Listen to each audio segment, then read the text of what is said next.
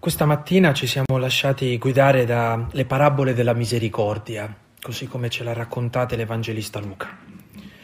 E spero che dentro ciascuno di noi, in questa esperienza di preghiera, di riflessione, di meditazione, di ascolto della parola, così come l'Evangelista Luca l'ha messa davanti ai nostri occhi, al nostro cuore, sia cambiato qualcosa di importante, cioè l'esperienza della misericordia ha come scopo non semplicemente quello di perdonare i nostri peccati, ma quello di restaurare dentro di noi l'immagine corretta di Dio Padre, eh, finché dentro di noi non, non viene ricostruita in maniera autentica l'immagine di Dio Padre, noi abbiamo un problema molto serio con la fede.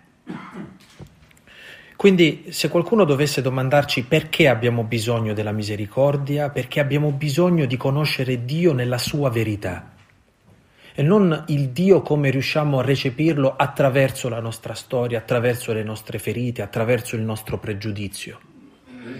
Possiamo avere un padre e comportarci come il figlio minore o il figlio maggiore, e cioè intessere con lui una relazione che non è una relazione sana, è una relazione tossica. Possiamo avere un padre e non usufruire davvero di questa paternità e ci accorgiamo che così non è perché quando questa paternità viene a mancare noi non siamo felici. Ci accorgiamo che c'è qualcosa che manca dentro la nostra vita. Quindi l'esperienza del perdono e della misericordia significa certamente cambiare il nostro modo di ragionare, cominciare a ragionare alla maniera di Dio, che è una maniera ingiusta secondo la logica del mondo. È una maniera eccessiva secondo la logica del mondo, ma nella logica dell'amore è esattamente così come dovrebbe essere, la totalità, mm? la, lo, lo, schierarsi totalmente dalla parte di chi ama, eh, il non usare la violenza, il male, il non rinfacciare, non umiliare, il ristabilire, il farsi carico, l'andare a cercare, l'accogliere. Sono tutte parole e verbi che ci dicono l'atteggiamento vero dell'amore L'esperienza dell'amore è sempre la cosa che si avvicina di più a Dio. Tant'è vero che quando l'Evangelista Giovanni, quando l'Apostolo Giovanni deve dirci chi è Dio, lui dice Deus caritas est, Dio è amore. E quindi tutte le volte che noi facciamo un'esperienza di amore, in qualche maniera stiamo capendo Dio. E tutte le esperienze di amore su questa terra sono esperienze ehm, diciamo così, che hanno un loro limite. Sono esperienze sacramentali che si avvicinano, che simboleggiano, ma che non sono in fin dei conti fino in fondo quella grande esperienza che Gesù è venuto a darci. Io vi faccio conoscere il Padre, dice Gesù, e, questo, e conoscere il Padre significa conoscere l'amore del Padre. E l'amore del Padre non è un sentimento, non è un'emozione che noi avvertiamo, non è semplicemente qualcosa che cambia l'atteggiamento delle nostre relazioni. L'amore del padre è qualcuno ed è suo figlio. Mm? Quindi rinunciare a Gesù per noi significa rinunciare all'amore del padre. Non possiamo arrivare al Padre e ad amare il Padre se non accettando il suo amore e accettare l'amore del Padre significa accogliere suo figlio Gesù. Nessuno viene al Padre se non per mezzo del figlio e nessuno riesce ad andare a fare questa esperienza del padre se non a quelli a quali il figlio vorrà rivelarlo, vorrà dargli questa esperienza. Ecco, tutto il nostro essere cristiani non è semplicemente sentire feeling con queste idee, ma capire che l'essenziale di tutta la nostra fede cristiana ha un nome, è Gesù Cristo. Noi dobbiamo tornare a questa cristologia di fondo, eh? a questo cristocentrismo.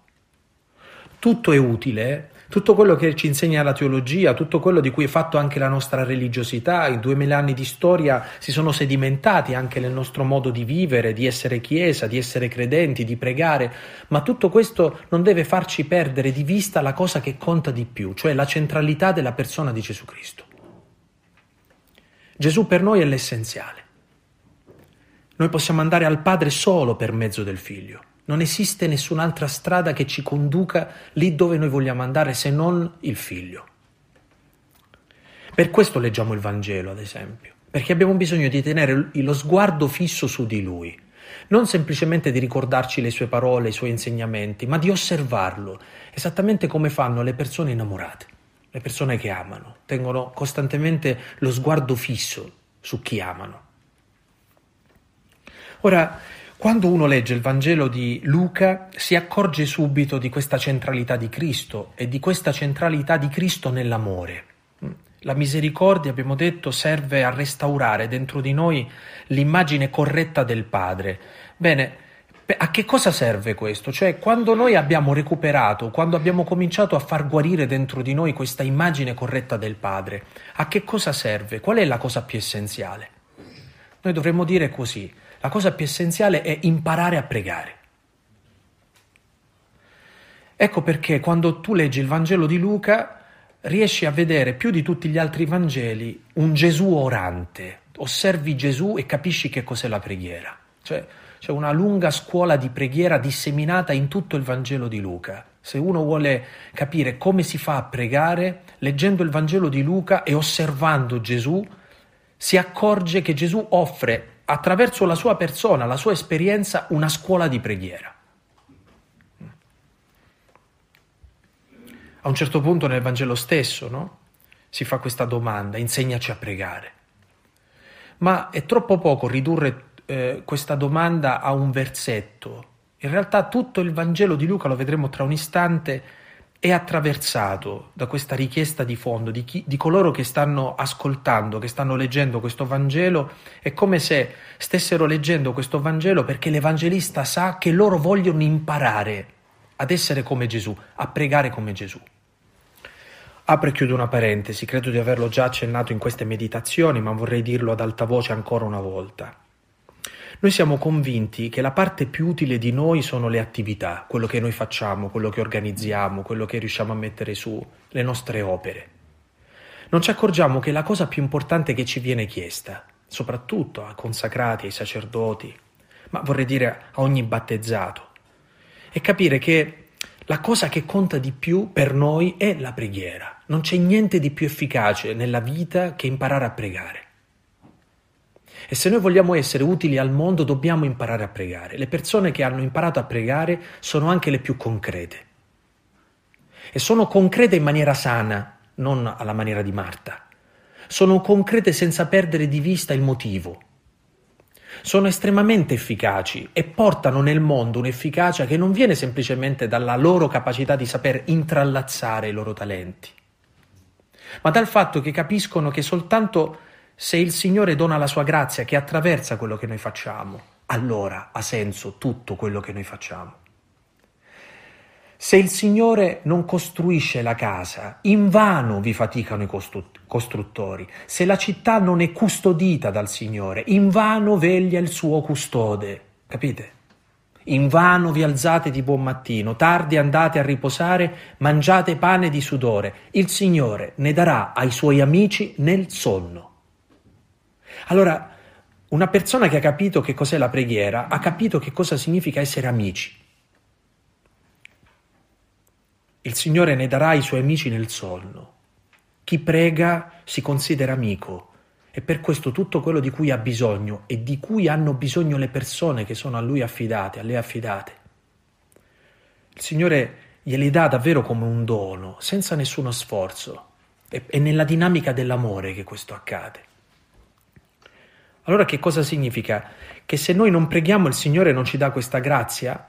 Ecco, mettiamola in questo modo. Se noi non preghiamo, noi diventiamo di impedimento al passaggio della grazia. Non che il Signore non voglia darci questa grazia, ma la mancanza di preghiera rende noi ostacolo al passaggio di questa grazia. Quindi non è che noi preghiamo per ottenere, eh? perché è troppo poco pensare che la preghiera debba ottenerci qualcosa. Anche qui pensiamo che, che, sia una sorta di moneta che noi mettiamo sul tavolo e davanti a questa moneta il Padre ci dà qualcosa. No. La preghiera serve soprattutto a cambiare noi, a metterci nell'atteggiamento di non ostacolare un amore che è gratuito, di un amore che ci esaudisce anche se noi non preghiamo, non domandiamo, non pensiamo, non speriamo, non desideriamo. Mm. Pensate ancora una volta alla vedova di Nain quella donna è tutto dolore, non c'è preghiera in questa donna, è diventata un fascio di dolore, un fascio di lacrime. Eppure il Signore ascolta una preghiera che non è stata formulata. La grande domanda è che cosa facciamo noi per non ostacolare il passaggio di questa grazia. Imparare a pregare significa imparare a non diventare ostacolo. In questo senso noi dobbiamo imparare a pregare sempre, incessantemente, dice il Signore. Ora vi dicevo che guardando la vita di Gesù, gli eventi più importanti della sua vita, noi ci accorgiamo che non c'è un passaggio fondamentale della sua vita almeno così come ce lo racconta l'Evangelista Luca, che non sia anticipato, preparato, accompagnato dalla preghiera. Ho scelto qualcuno di questi passi e di questi ambiti decisivi della vita di Gesù, spero di riuscire a, a poterli condividere tutti, perché penso che siano esemplificativi per ciascuno di noi. Innanzitutto vediamo proprio all'inizio della vita di Gesù. L'Evangelista Luca è l'unico a raccontarci che Gesù ha pregato in occasione del suo battesimo. Sentite che cosa dice Luca al capitolo 3 versetti 21-22. Mentre Gesù, ricevuto anche lui il battesimo, stava in preghiera. Il cielo si aprì e discese sopra di lui lo Spirito Santo in forma corporea, come una colomba, e venne una voce dal cielo, tu sei il figlio mio, l'amato, in te ho posto il mio compiacimento.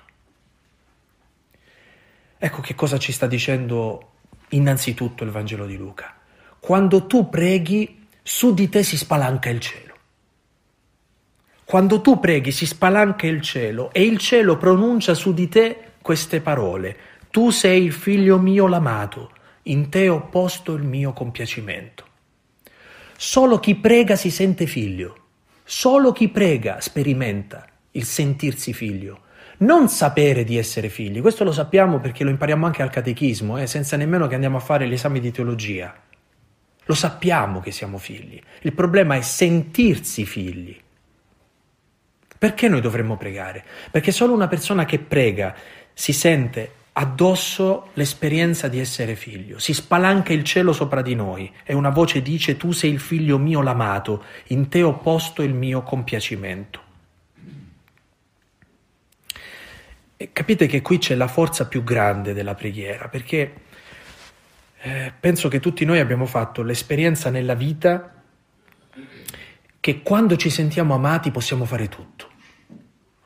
E quando non ci sentiamo amati non riusciamo a fare niente. Quindi se uno dovesse domandarci perché preghi? Perché se io non prego non faccio l'esperienza di sentirmi amato e quindi non riesco a fare nulla. La preghiera spalanca il possibile perché ci mette nella stessa posizione di Gesù nel battesimo. Gesù, ricevuto anche lui il battesimo, stava in preghiera e il cielo si aprì. Seconda scena. Questa volta andiamo al capitolo 5 di Luca. E abbiamo velocemente visto questo brano, è il Vangelo del Lebroso, Luca 5, versetto 16.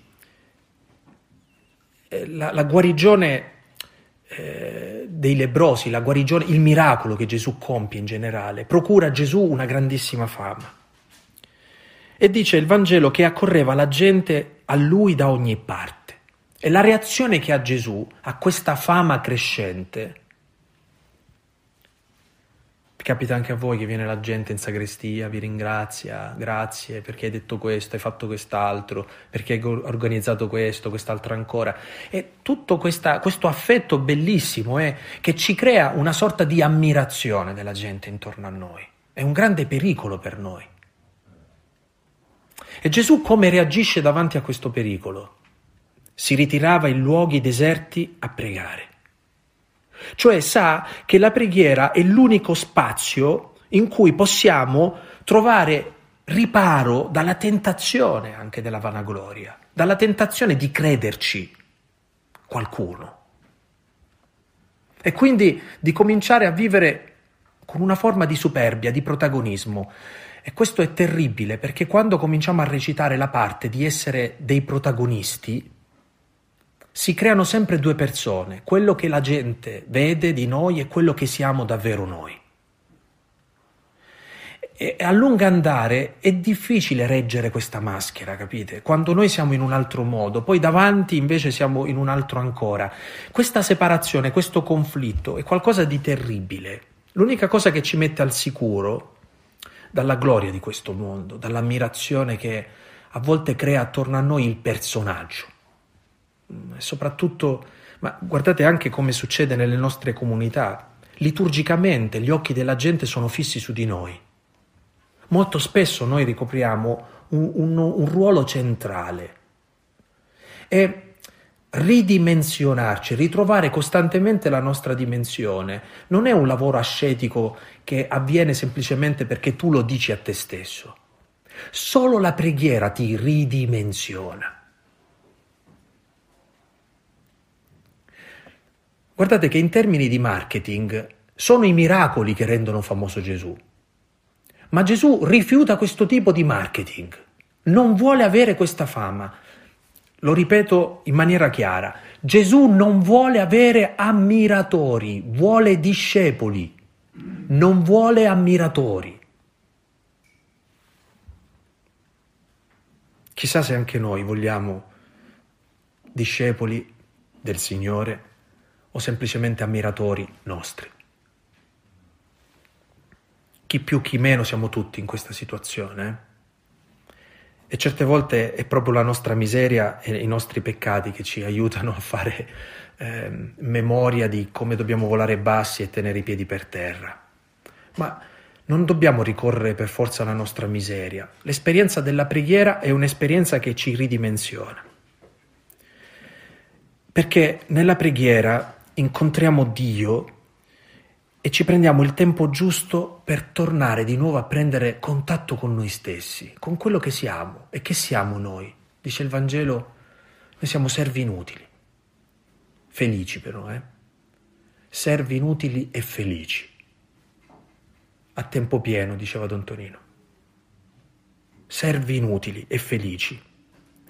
Ecco, se noi non preghiamo, corriamo il rischio di esaurirci per cercare di tenere in piedi il personaggio. Cominciamo a preoccuparci soprattutto del, non più dell'evangelizzazione, ma della performance,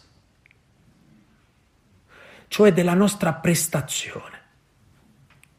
Ma a noi non ci viene chiesto di essere prestanti, a noi ci viene chiesto semplicemente di annunciare, di portare, di comportarci come Gesù si è comportato, di avere lo stesso atteggiamento di Gesù. E che cosa faceva Gesù davanti all'ammirazione della gente? Si ritirava in luoghi deserti a pregare. Quanto, quanto abbiamo bisogno ogni tanto di fermarci, di fare un ritiro, no? di staccare, di prenderci un po' di tempo perché soltanto così noi ritroviamo la giusta dimensione. Diversamente siamo stanchi e siamo esauriti, non perché stiamo lavorando per il Signore, ma perché stiamo lavorando perché non cali l'audience, perché questa cosa ci fa sentire tremendamente giudicati. Terza scena. Gesù prima di scegliere i dodici apostoli, tra tutti i suoi discepoli, Dice Luca al capitolo 6, al versetto 12, se ne andò sul monte a pregare e passò tutta la notte pregando Dio. Ecco, questa è un'altra indicazione importante. Solo la preghiera ci mette in grado di prendere le decisioni giuste. Se tu vuoi decidere qualcosa di importante, ti trovi davanti a una situazione difficile, a un colloquio, a, a un cambio, a, a un discernimento importante, solo la preghiera ci mette nella situazione di poter fare la cosa giusta. Dice, io non so qual è la cosa giusta da fare, prega. Io non so se andrà bene quello che dovrò affrontare domani, prega. È Gesù che fa così. Cioè Gesù prima di prendere qualunque decisione, qualunque cosa importante, la sottopone sempre alla preghiera un tempo prolungato, dice notturno, passò tutta la notte in preghiera e la mattina dopo soltanto dopo che ha pregato, compie il gesto di scegliere. I motivi per cui tante volte noi scegliamo le cose eh, si muovono soprattutto normalmente in due ambiti. O il calcolo, a un certo punto diventiamo molto capaci di calcolare in maniera machiavellica che cosa conviene, no? Cosa conviene. Oppure siamo emotivi, cioè cominciamo a dire che lo Spirito Santo coincide con quello che io sento in quel momento. Siete convinti che le cose che sentiamo siano esattamente lo Spirito Santo? che le emozioni siano le mozioni dello spirito? Allora, senza la preghiera noi siamo in ostaggio di queste due cose, o della testa o della pancia. E pensiamo che il discernimento sia la cosa che convenga o la cosa che mi sento. Invece il discernimento è qualcos'altro. La preghiera ci mette nella posizione giusta in cui capiamo che a volte quello che dobbiamo fare è difficile, non conviene farlo, e a volte dobbiamo farlo anche con ritrosia, cioè contro noi stessi, perché noi non lo faremmo per nostra indole. Ad esempio, ci sono delle persone che per carattere non gli piace, non gli piacciono le situazioni conflittuali. Però voi sapete che quando c'è un problema, un problema va affrontato. Allora, una persona che prega capisce che deve affrontare quel problema, anche se la cosa che gli viene in mente è rimandare, rimandare rimandare ancora. Tu hai un problema, non ne parli, perché speri, poi non vi dico quando cominciamo ad avere un problema con un superiore o con un confratello, eh, anche in famiglia, con un familiare, eh, può succedere la stessa cosa. Nella nostra testa facciamo lunghissimi colloqui con queste persone. Poi ci nervosiamo che nella realtà queste persone reagiscono in un altro modo. Perché? Perché il discorso te lo sei fatto da solo non hai reso partecipe questa persona di tutto quello che ti sta passando per la testa. Cioè, molte cose noi le elaboriamo dentro la nostra testa e ci arrabbiamo perché la realtà non corrisponde a quello che ha stabilito la nostra testa. È un esercizio di realtà. Eh? Gesù prega per essere concreto. Gesù prega perché è l'unico modo per poter fare la scelta giusta che tocchi la realtà in maniera decisiva. Ve lo ripeto, senza la preghiera noi siamo in balia della testa o della pancia. Ancora, prima della confessione di Pietro, ancora una volta Gesù prega, siamo in Luca 9, 18. Perché? Perché vi ricordate da che cosa nasce la confessione di Pietro? Da una domanda. Chi dice la gente che io sia? E poi chi sono io per voi? Certe volte noi pensiamo che la preghiera serve a darci delle risposte. No, amici, il primo ruolo della preghiera, la preghiera fa nascere dentro di noi la domanda giusta. Ad esempio, tu stai vivendo una situazione di peccato e pensi che la preghiera debba dirti come uscire da questa situazione di peccato. No, la preghiera, la prima domanda che ti pone è ma che cosa stai cercando in realtà? È una domanda, capite? Non è una risposta, ma è una domanda decisiva, perché quando una persona ha dentro di sé una domanda chiara, allora può cercare una risposta che lo aiuti. Certe volte noi cerchiamo risposte, ma non abbiamo chiara la domanda. Che cercate? Vi ricordate nel Vangelo di Giovanni all'inizio, no? o ancora una volta Gesù, sempre nel Vangelo di Giovanni, a Maria Maddalena. Perché piangi? Chi cerchi?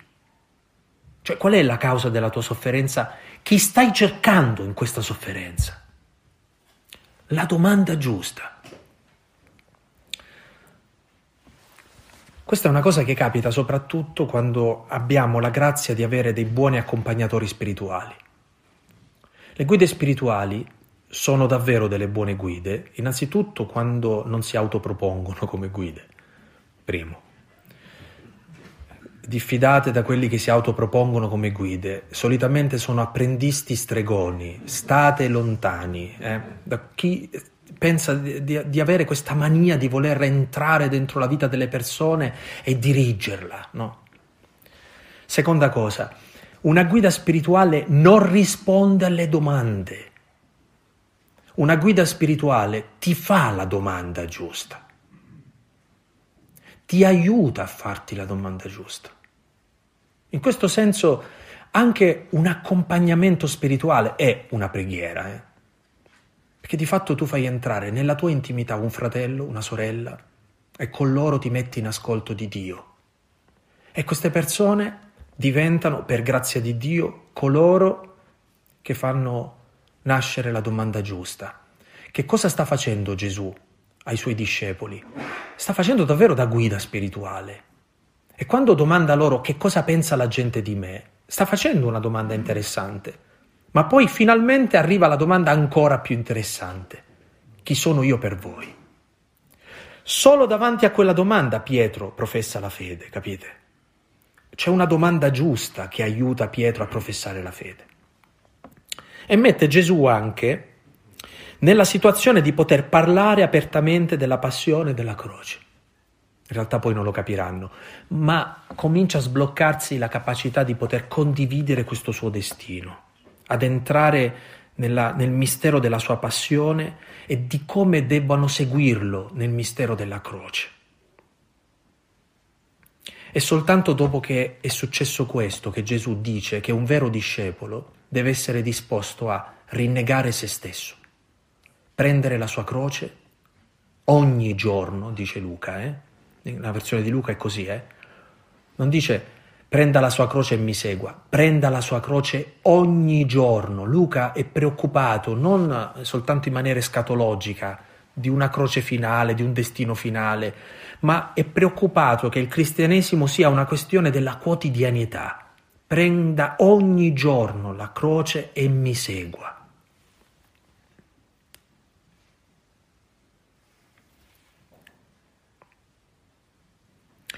Ancora un altro episodio importante, questa volta lo troviamo al capitolo 9, è l'episodio della trasfigurazione.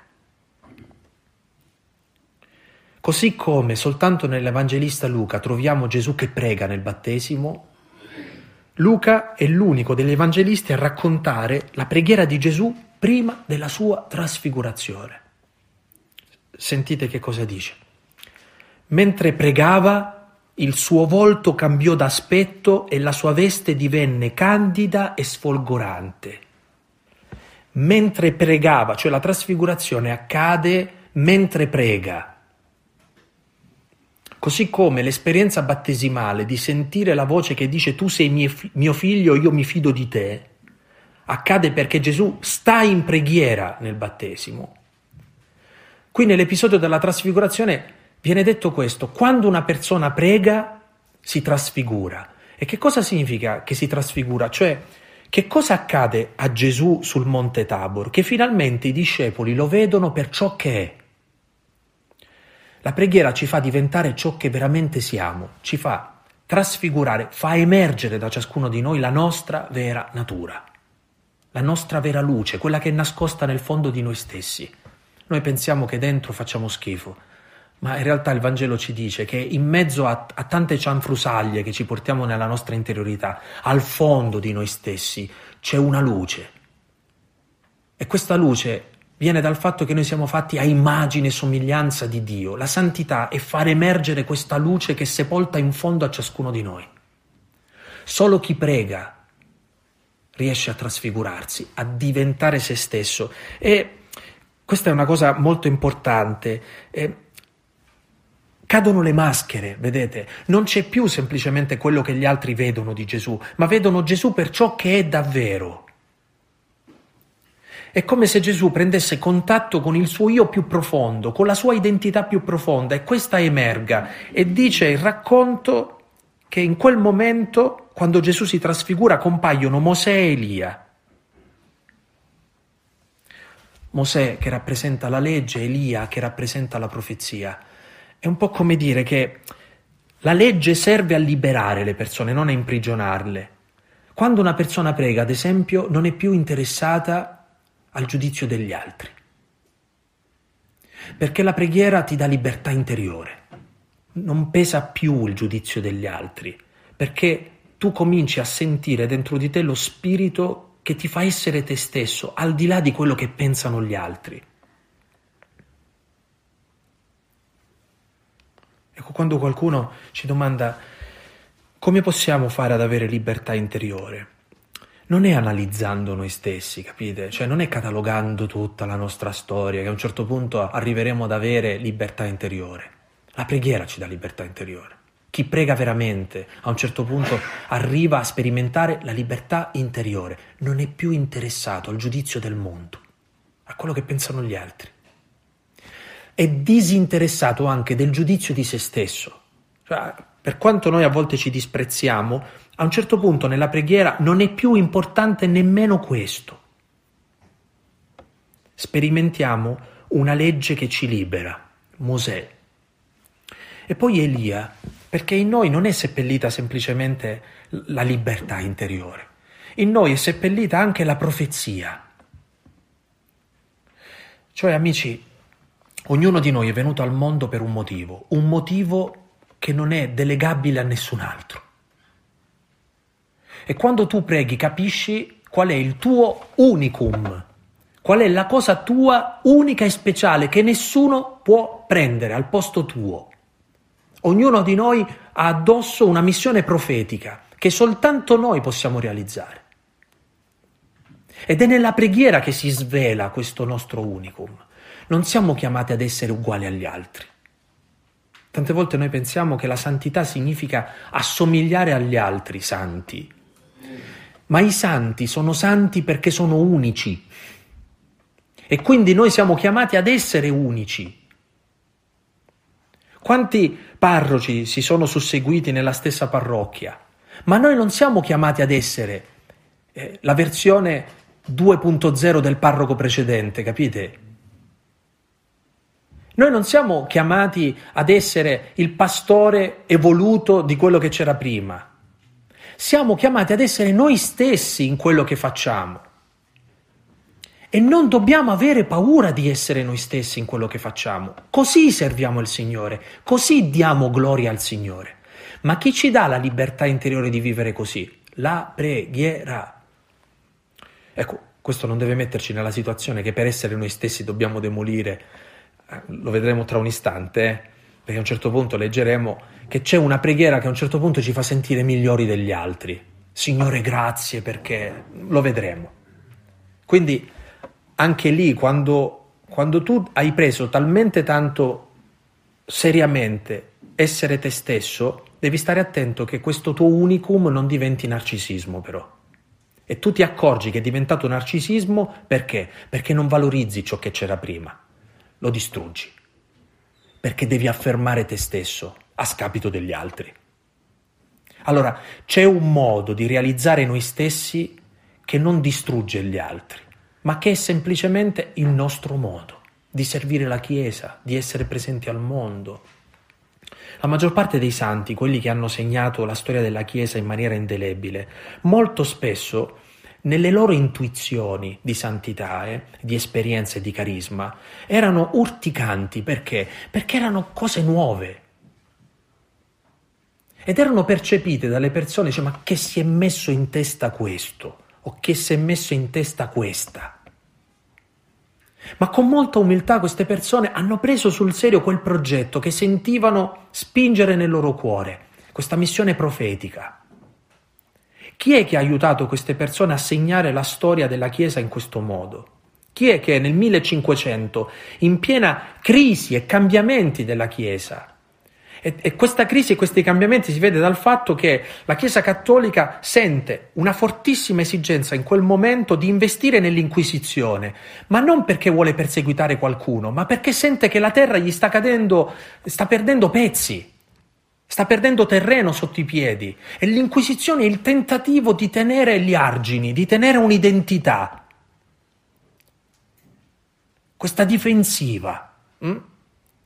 Ma voi sapete che la storia della Chiesa non è stata segnata dall'Inquisizione, ma da Teresa d'Avila, che nello stesso periodo riforma il Carmelo, da Giovanni della Croce, da Ignazio di Loyola e da una miriade di altri santi che fanno delle cose che sono borderline. Essere giudicata a un certo punto come eretica, Teresa, era lì lì, eh?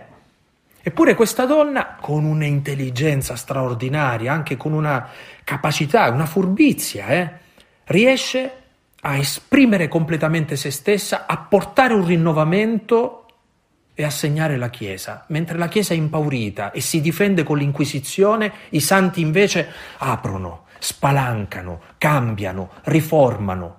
I santi non l'Inquisizione, che è una reazione umana. Che è troppo poco dire, eh, quelli sono brutti e cattivi, ma perché pensate che noi oggi non abbiamo le, gli stessi atteggiamenti certe volte? Noi cambiamo vestito, ma alla fine le, le spinte interiori, quelle di chiusura, difensive, ce le abbiamo sempre.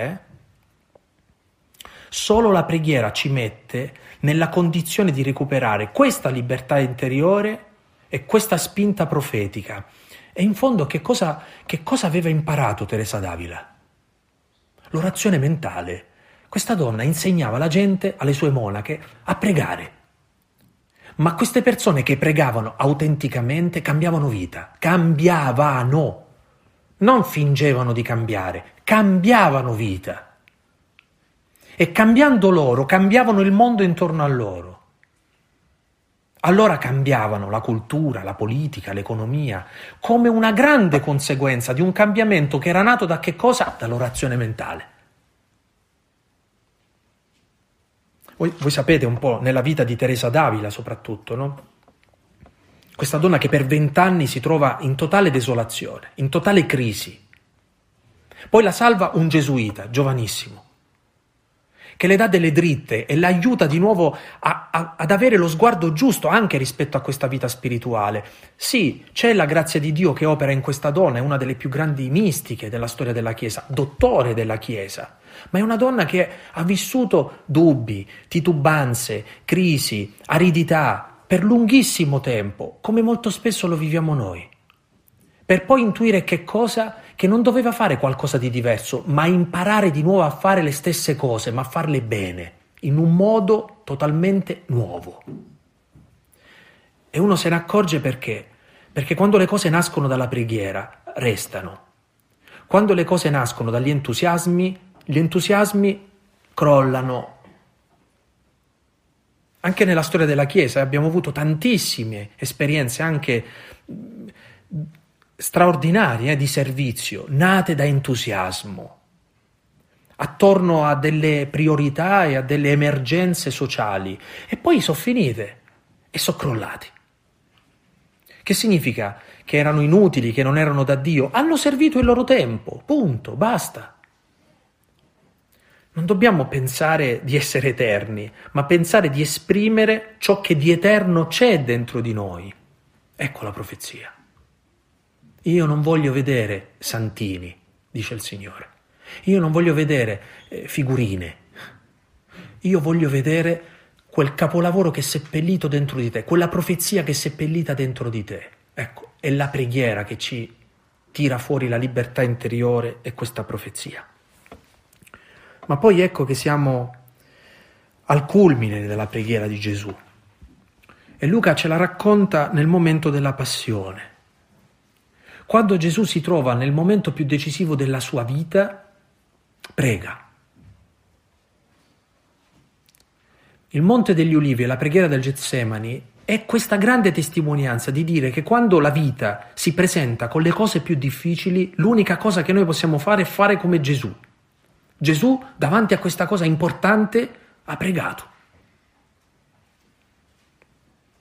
E ci ha mostrato che la preghiera non è sempre un'esperienza di pace. Ci ha mostrato che la preghiera è una lotta, è una lotta dolorosa ad affrontare, ad accettare la volontà di Dio, che certe volte noi avvertiamo come contro di noi, abbiamo la sensazione che sia contro di noi e abbiamo paura. E Luca nella preghiera di Gesù nel Getsemani colloca un angelo che non risparmia a Gesù il dolore, eh?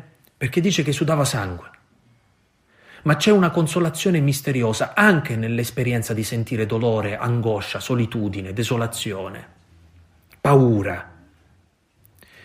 Ecco, che cosa facciamo noi quando sentiamo paura, angoscia, solitudine, lotta. Noi scappiamo. Invece Luca ci riporta al capitolo 22, al versetto 44, che proprio quando Gesù si trova nel cuore di questa esperienza, prega ancora più intensamente. Volete un esempio concreto? Quando siamo in crisi la prima cosa che molliamo è la preghiera, ed invece è la prima cosa che dovremmo riprendere. E non abbiamo voglia di pregare, allora più intensamente dobbiamo pregare. Dobbiamo insistere. Proprio perché tutto ci dice invece di mandare tutto all'aria, di lasciar perdere. Perché? Perché non vogliamo pregare? Perché vogliamo salvarci la vita e pregare ci sembra una perdita di tempo. Dobbiamo trovare altre strategie per salvarci. Invece la cosa più interessante che possiamo fare in quel momento è insistere nella preghiera, anche quando nella preghiera sentiamo paura, solitudine, lotta, sentiamo di avere Dio contro, di sentirci abbandonati.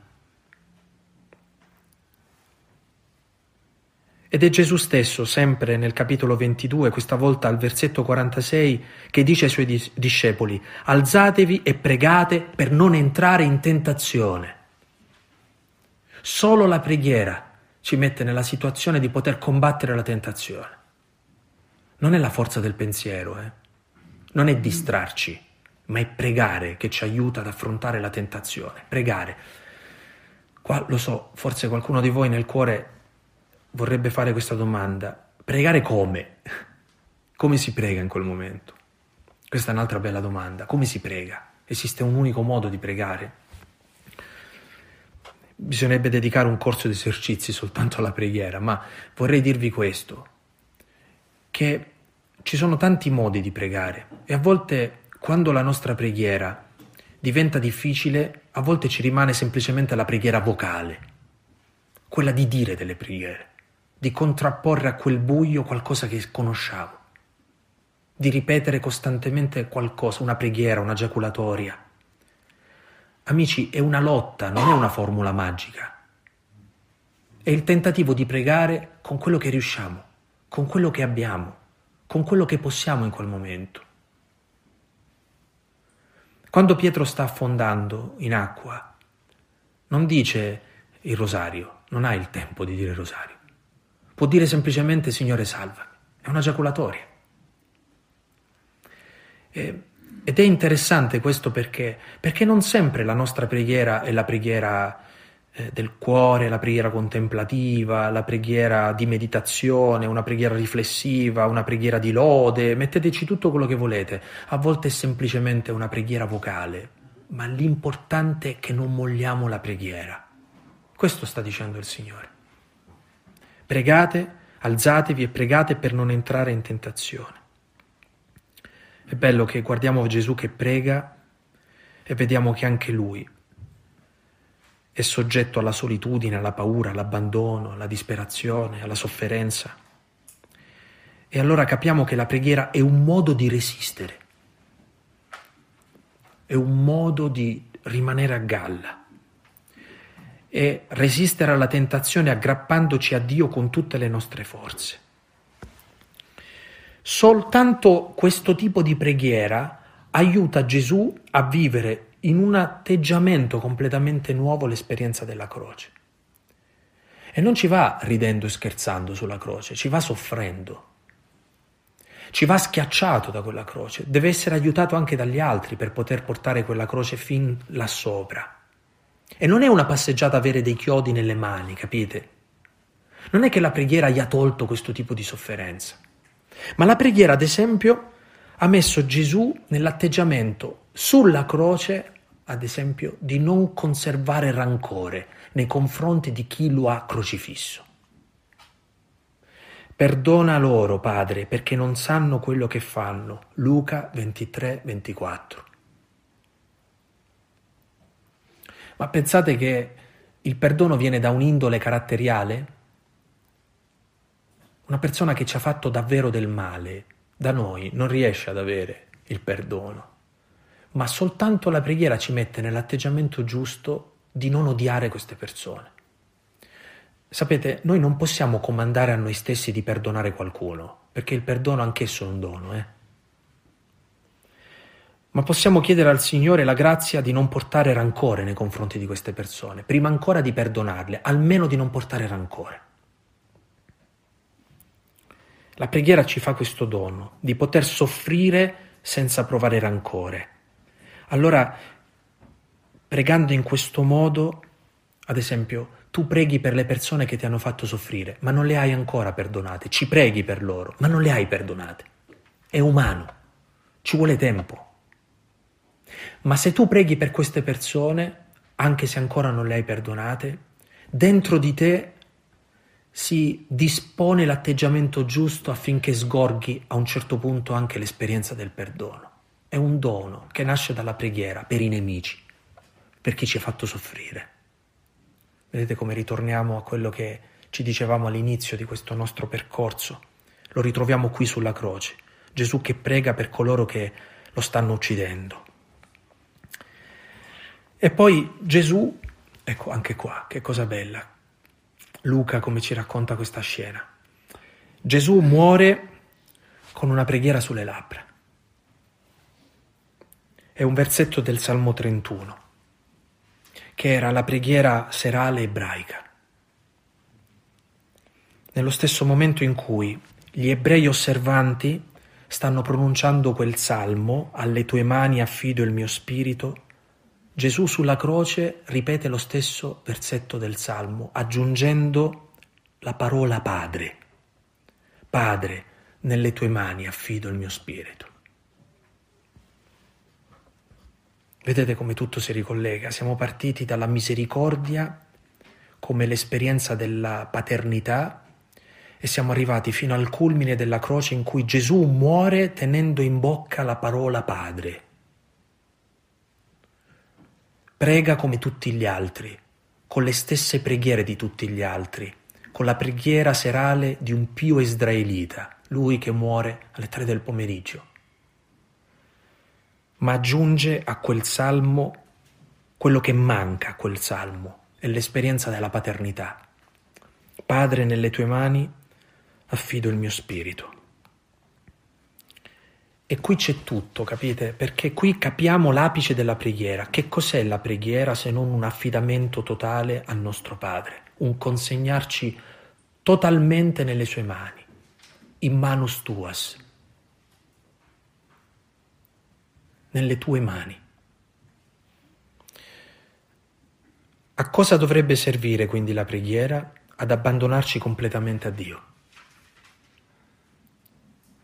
Qui la preghiera è davvero efficace se ci porta ad abbandonarci completamente nelle mani di Dio, non confidando più in noi stessi, morendo a noi stessi, non avendo più fiducia nel nostro io, no- nella nostra volontà, nei nostri ragionamenti, nelle nostre capacità, ma confidando solo e soltanto totalmente in Dio. Senza la preghiera noi non, non, non impariamo questo abbandono, che in un'unica parola, vedete, fratelli, la preghiera ci insegna a morire, perché la morte è consegnarsi completamente nelle mani di qualcun altro, in cui noi non abbiamo più nessuna voce in capitolo, e abbiamo paura perché non sappiamo dove stiamo andando, che cosa ne sarà di noi. E non possiamo fare più nulla e nessuno può venirci in soccorso, riempire quella solitudine che proveremo in quell'istante. Ma morire in maniera fiduciosa e morire in maniera disperata eh, c'è una grande differenza. Eh? Gesù assume su di sé tutta la disperazione del mondo in quel grido di abbandono ma Gesù conclude la sua vita con un atto di abbandono fiducioso nelle mani di suo Padre. La preghiera ci insegna a morire, a congedarci anche da questa vita. E lo so che quando pensiamo alla morte pensiamo semplicemente alla nostra morte, all'ultima morte, ma noi tante volte nella vita dobbiamo congedarci, eh? dobbiamo imparare a morire. Quando finiamo un ministero, ad esempio, dobbiamo imparare a congedarci. Quando perdiamo una persona cara, dobbiamo imparare a congedarci, facciamo esperienza di morte lì. Quando finisce una stagione della nostra vita, a un certo punto ci accorgiamo di non essere più giovani, dobbiamo congedarci da un periodo. Questi giovanilismi tirati fino a 70 anni, capite, che fanno ridere. Eh? E questa incapacità di congedarsi ad alcune stagioni anche della nostra vita. Non vogliamo mollare la presa, non vogliamo morire. È bello pensare che nella scuola della preghiera, così come Luca ce la mette davanti agli occhi, noi impariamo questo. Bene, vorrei concludere lasciando alla vostra preghiera due cose fondamentalmente. Um, al capitolo 11 di Matteo,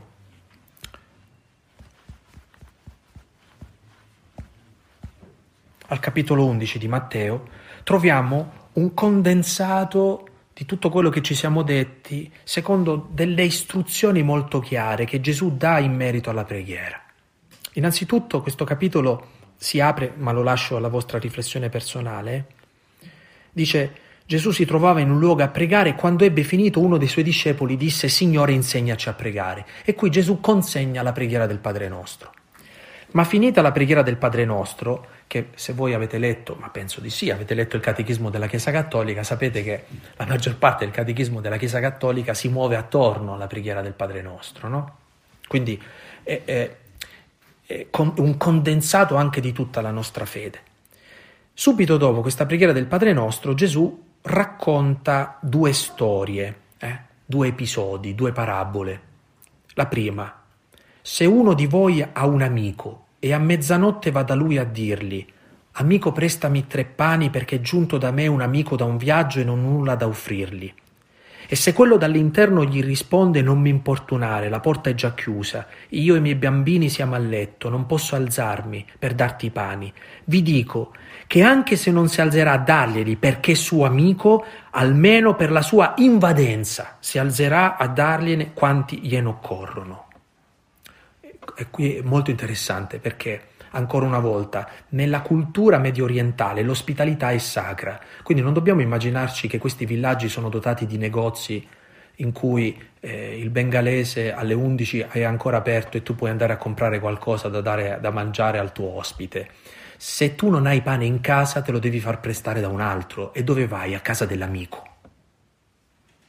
E l'amico dorme e i suoi figli dormono e tu sei imbarazzato, ma vinci l'imbarazzo perché? Perché non è un estraneo, perché è tuo amico, per questo bussi a quella porta. E dice Gesù, e paradossalmente se quell'amico fosse anche un po'... Eh, mi viene un termine, vabbè, fosse una persona, diciamo, non col cuore proprio aperto, eh, non si alzerà a dargli per l'amicizia, per l'insistenza si alzerà a dare. Però è interessante, che cos'è la preghiera se non rivolgerci a un amico, a qualcuno che ci fa vincere tutte le nostre resistenze. Noi non dobbiamo crearci nessun complesso, dice Gesù, perché stiamo parlando a un amico a cui possiamo andare a importunare anche di notte, a mezzanotte, bussare alla porta sapendo che non facciamo brutta figura perché è il nostro amico. Ecco il perché Gesù aggiunge a questa immagine un'altra. Chiedete vi sarà dato, cercate troverete, bussate vi sarà aperto. Ecco con quale atteggiamento noi dobbiamo imparare a pregare. Ecco la seconda immagine. Quale padre tra voi, ecco che usa la, la, parola padre, l'immagine del padre, quale padre tra voi se il figlio gli chiede un pesce gli darà una serpe al posto del pesce, o se gli chiede un uovo gli darà uno scorpione? Se dunque voi che siete cattivi sapete dare cose buone ai vostri figli, quanto più il Padre vostro del cielo darà lo Spirito Santo a quelli che glielo chiedono. Ecco, prima di scendere alla meditazione ho sentito un ragazzo, una, persona che io conosco, un universitario. La madre sta male in ospedale con un cancro in stato avanzato. E dice ho paura di pregare, dice perché ho paura che il Signore non mi ascolti. Qual è l'atteggiamento che noi abbiamo, no? È pensare che dobbiamo convincere Dio a farci una grazia. Lo dobbiamo convincere. Come se noi temessi, tenessimo di più a questa persona di Lui. C'è un atteggiamento che deve cambiare dentro di noi. Quando noi preghiamo per qualcuno, dobbiamo dire, ma se ci teniamo noi a questa persona, quanto più ci tiene Dio? Se voi che siete cattivi, dice, date cose buone ai vostri figli, quanto più il Padre vostro che è nei cieli. Allora la nostra preghiera diventa un'altra, diventa non fai quello che io penso che sia giusto, Signore, si compia la tua volontà, perché non c'è niente di più grande del tuo amore. Niente ama di più questa persona del tuo amore. E io faccio appello al tuo amore. Allora quella preghiera ci ottiene tutte le grazie, perché ci ottiene innanzitutto la pace e la fiducia in Dio e la forza per affrontare anche qualcosa di difficile. E se è volontà sua, il cambio della realtà e se non è volontà sua la forza per affrontare una realtà che rimane tragica. Ma questo deve cambiare dentro di noi. Non pregare con la convinzione che dobbiamo convincere Dio di darci un bene, dice Gesù. Tu sei cattivo e ragioni in questo modo, dice. È Lui che è la bontà per definizione. Tu vuoi convincerlo con la preghiera, tu, ma Lui è già convinto, è già convinto di tutto questo. Ecco, due atteggiamenti che dobbiamo conservare nella nostra preghiera, ma ho parlato davvero molto. E um, mi fermo, lascio alla vostra riflessione personale, ecco, questa scuola di preghiera, così come l'Evangelista Luca la mette davanti ai nostri occhi, e verifichiamoci, domandiamo, innanzitutto se abbiamo desiderio di questa preghiera e in che modo noi stiamo pregando. Buona preghiera.